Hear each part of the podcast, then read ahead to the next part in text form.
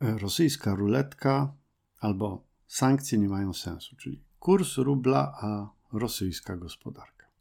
Dzisiaj spróbujemy sobie odpowiedzieć na pytanie, po pierwsze, dlaczego sankcje przeciwko Rosji nie mają sensu, po drugie, dlaczego ci, którzy tak mówią, nie mają racji. Argument jest taki, czy argumenty są takie, sankcje nie mają sensu, bo one nie działają.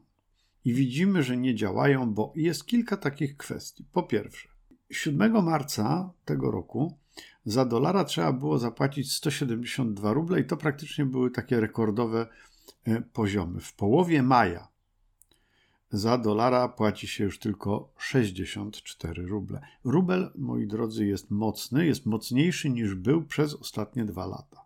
No to jak te sankcje działają?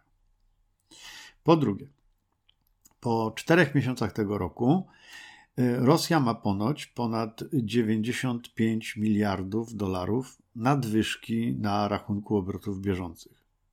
I te 95 miliardów dolarów to jest trzy razy więcej niż było rok temu. No to jak te sankcje działają, skoro nie dość, że mają nadwyżkę, to jeszcze w dodatku trzy razy większą.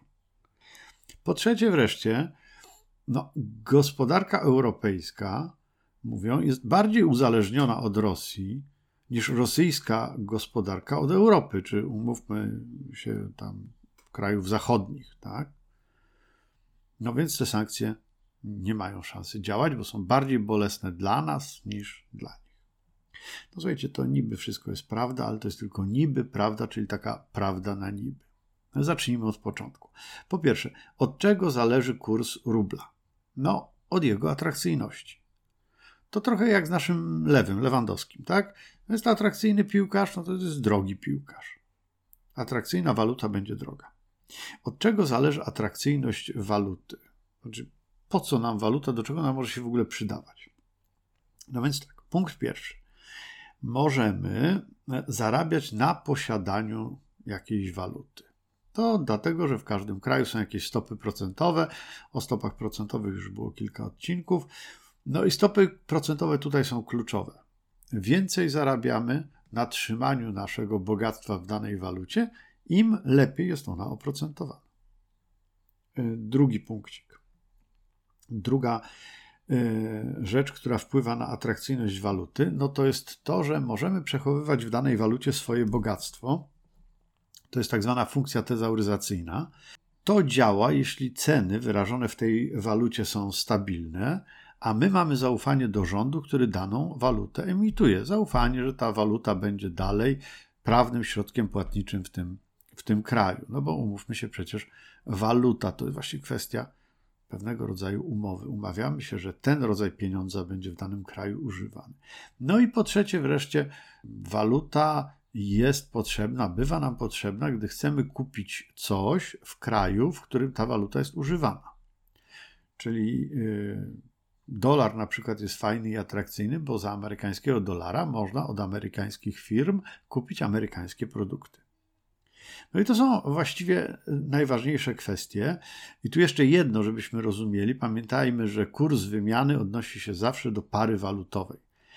To, czy dana waluta jest słaba czy mocna, no tego nie rozpatruje się w oderwaniu od innych walut. Jeżeli złoty drożeje lub tanieje, no to w odniesieniu właśnie do innych walut. Jeżeli w parze walutowej e, dolar-złoty, złoty drożeje, czyli się umacnia, no to dolar tym samym słabnie względem złotego, czyli dolar robi się tańszy. Złoty droższy, dolar tańszy. No dobrze, to wróćmy do tych trzech czynników atrakcyjności. E, zacznijmy od stóp procentowych. Stopy procentowe w Rosji mm, bardzo podskoczyły. W momencie wybuchu wojny one poszły w górę do 20%.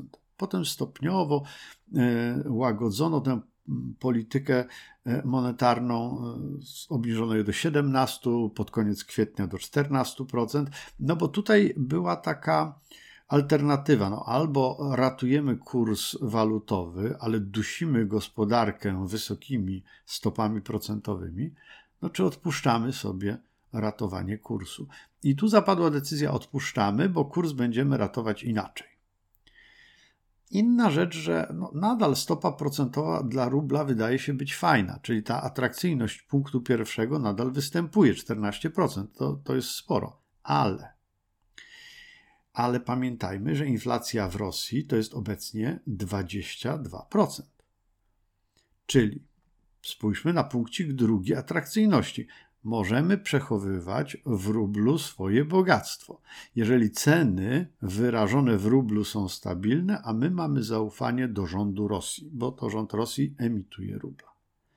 No więc ceny wyrażone w rublu stabilne nie są, bo rosną w tempie 22% rocznie. A to jeszcze nie jest ostatnie słowo być może.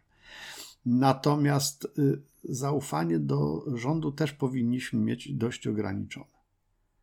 Y, czemu nie mielibyśmy mieć y, zaufania do rządu Rosji? No bo zobaczcie. Najprostsza strategia, jeżeli zakładamy, że rubel będzie trwał na niezmiennym w miarę kursie w stosunku do dolara, a dolar jest przecież słabo oprocentowany, no to robimy tak. Mamy dolary, sprzedajemy dolary, za to kupujemy ruble. E, wpłacamy do rosyjskiego banku, tam one są fajnie oprocentowane. Po roku wypłacamy ruble, jest ich sporo więcej, bo stopa wysoka. Kupujemy dolary. No, jeśli kurs stał w miejscu, to kupujemy kilkanaście procent więcej dolarów. No i w ten sposób zarobiliśmy. No, nie bardzo. Tutaj jest taki mały ząg, bo nie kupisz sobie w Rosji dolarów. Po roku zostaniesz i tak z rublami, bo w Rosji za bardzo dolarów kupić dziś nie można. Za te ruble, które masz, nie kupisz więcej towaru niż przed rokiem, no bo inflacja jest wyższa niż ta stopa procentowa. Ty zarobiłeś kilkanaście procent, ale ceny wzrosły o dwadzieścia parę. No więc przyjacielu, przyjaciółko, jesteś w plecy, nie kupuj rubla. No to teraz trzeci e, wątek. Czy rubel jest potrzebny do zakupów w Rosji? No tu znowu jest trochę problem. E, gaz i ropa to jest to, co my głównie kupujemy w Rosji. Płatności są w euro albo w dolarach. No stąd był ten taki myk Putina z wymuszeniem płacenia w rublach, czyli wpłacasz e, waluty na konto walutowe w Gazprombanku, jeśli chcesz zapłacić za gaz czy za ropę. Otwierasz jednocześnie w tym samym banku rublowe konto, musisz poprzez Gazprombank wymienić walutę na rubla i, i voilà. No tu był oczywiście pomysł taki, że to ma nakręcać popyt na rubla, no bo wszyscy ci, którzy wpłacą te obce waluty na konto walutowe, następnie za te waluty muszą kupić rubla, znowu wzmagając jego atrakcyjność. No, jeżeli nie płacisz w ten sposób, no to już wiemy, co się wydarzyło z Polską, z Bułgarią. Zakręcono kurek. Nie płacicie nam w rublach, to my wam w ogóle nie sprzedajemy. No nieważne, że łamiemy w tym momencie y, umowy, traktaty podpisane, to, to jest nieistotne.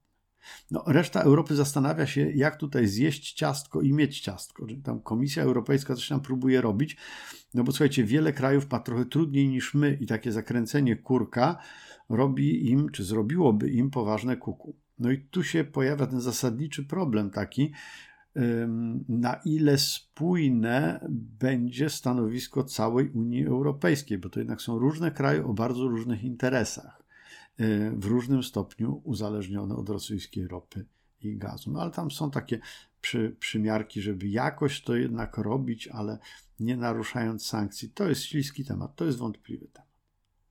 No, dodatkowo, co jeszcze Rosja zrobiła? Banki komercyjne nie mogą sprzedawać przez pół roku walut klientom. Co najmniej przez pół roku, bo to przecież można w każdej chwili przedłużyć. Czyli to jest ten problem właśnie, że masz ruble, a ich nie wymienisz na inną walutę. Firmy, które mają przychody w obcych walutach, głównie oczywiście chodzi o dolary i o euro, te przychody muszą wymieniać na ruble. Co najmniej 80% tego, co zarobią na zachodnich rynkach, muszą wymienić na ruble. No, podsumowując, można powiedzieć, Rosja walczy o to, żeby zatrzymać jak najwięcej obcej waluty i jednocześnie podnieść atrakcyjność, czy wykreować popyt na swoją własną walutę, na rubla. Oba te kierunki y, rubla umacniają. Y, ale to nie szkodzi. To znaczy, to nie jest tak, że Rosja nie ma problemu. Ma i będzie miała coraz większy.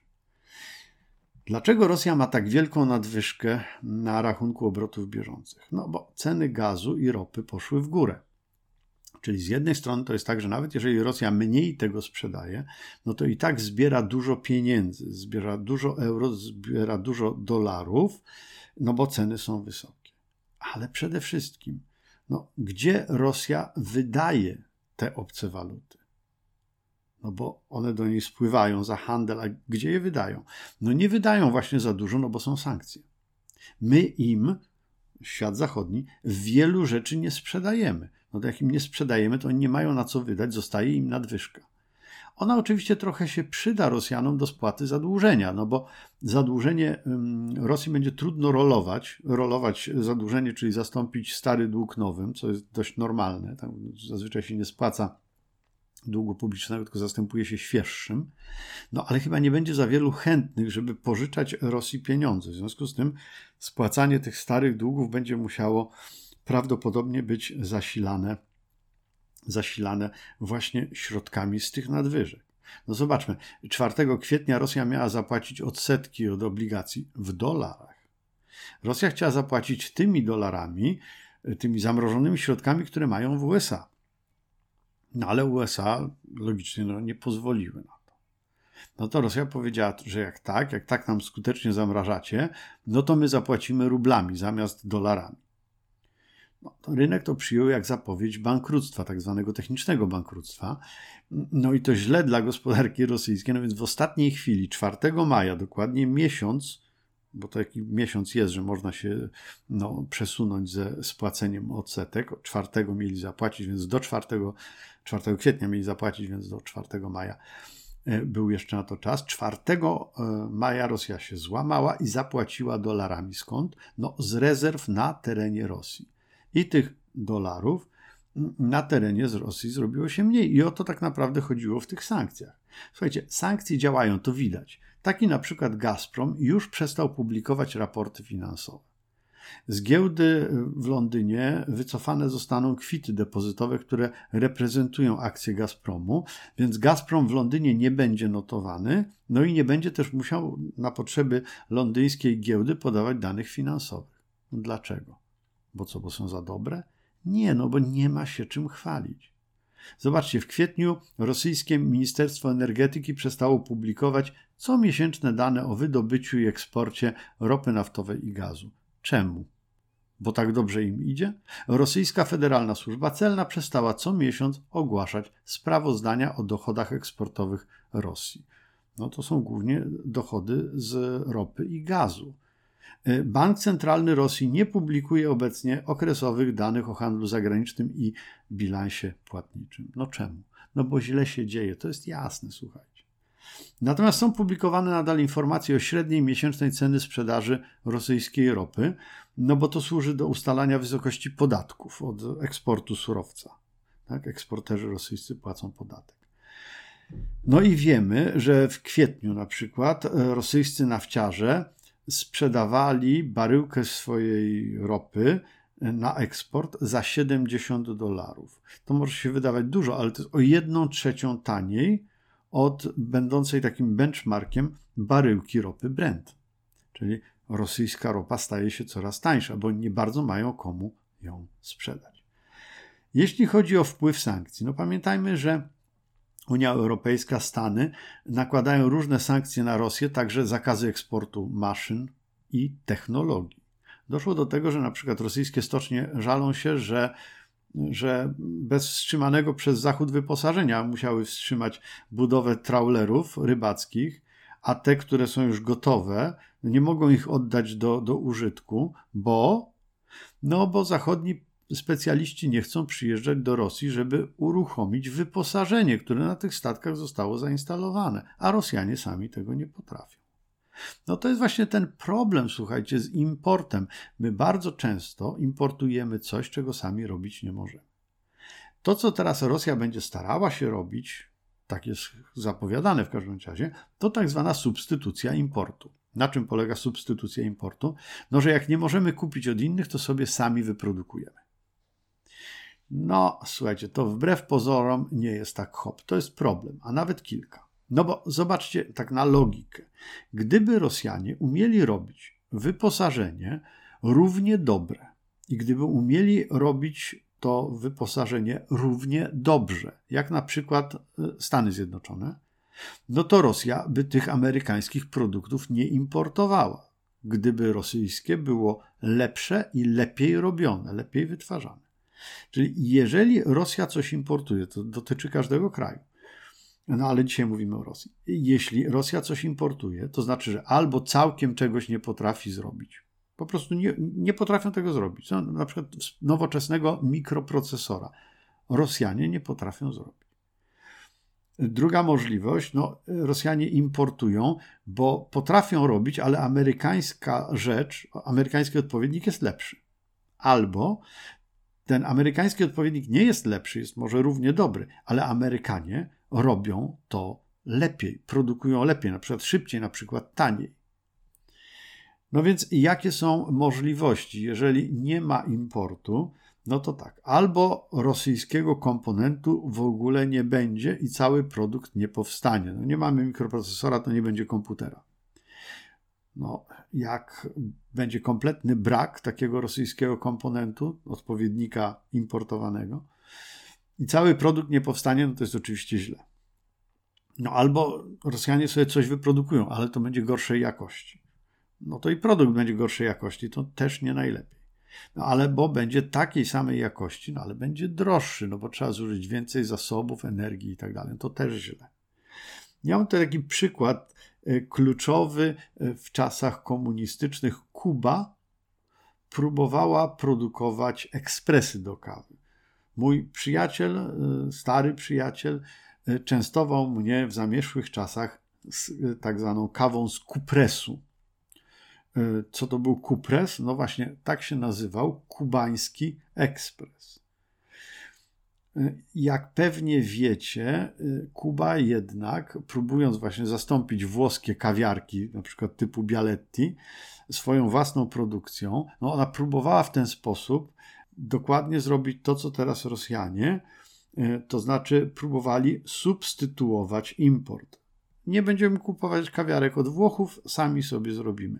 Przykład kupresu jest tutaj kluczowy. Kuba próbowała, ale się nie przebiła. Słuchajcie, włoskie Bialetti jednak górą.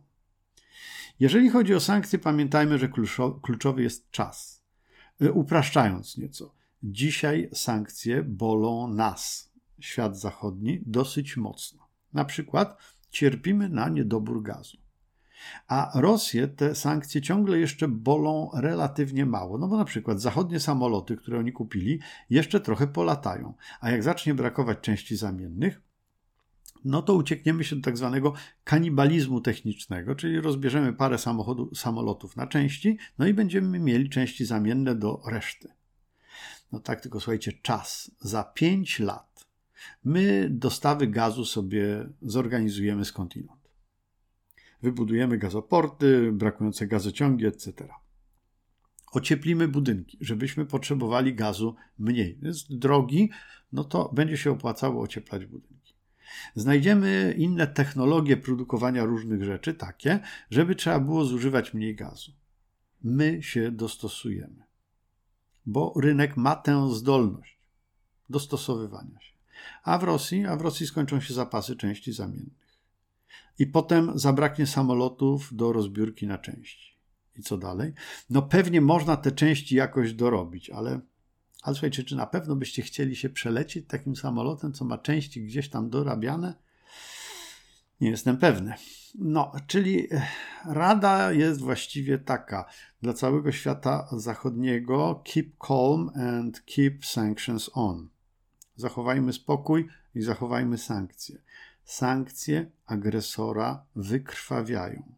To nie jest takie znane z filmów e, sensacyjnych shoot to kill, że to jest trup na miejscu. Nie, wykrwawianie trwa. Ale słuchajcie, koniec jest podobny, tylko, tylko czasu więcej trzeba. Na dziś to wszystko. Do usłyszenia.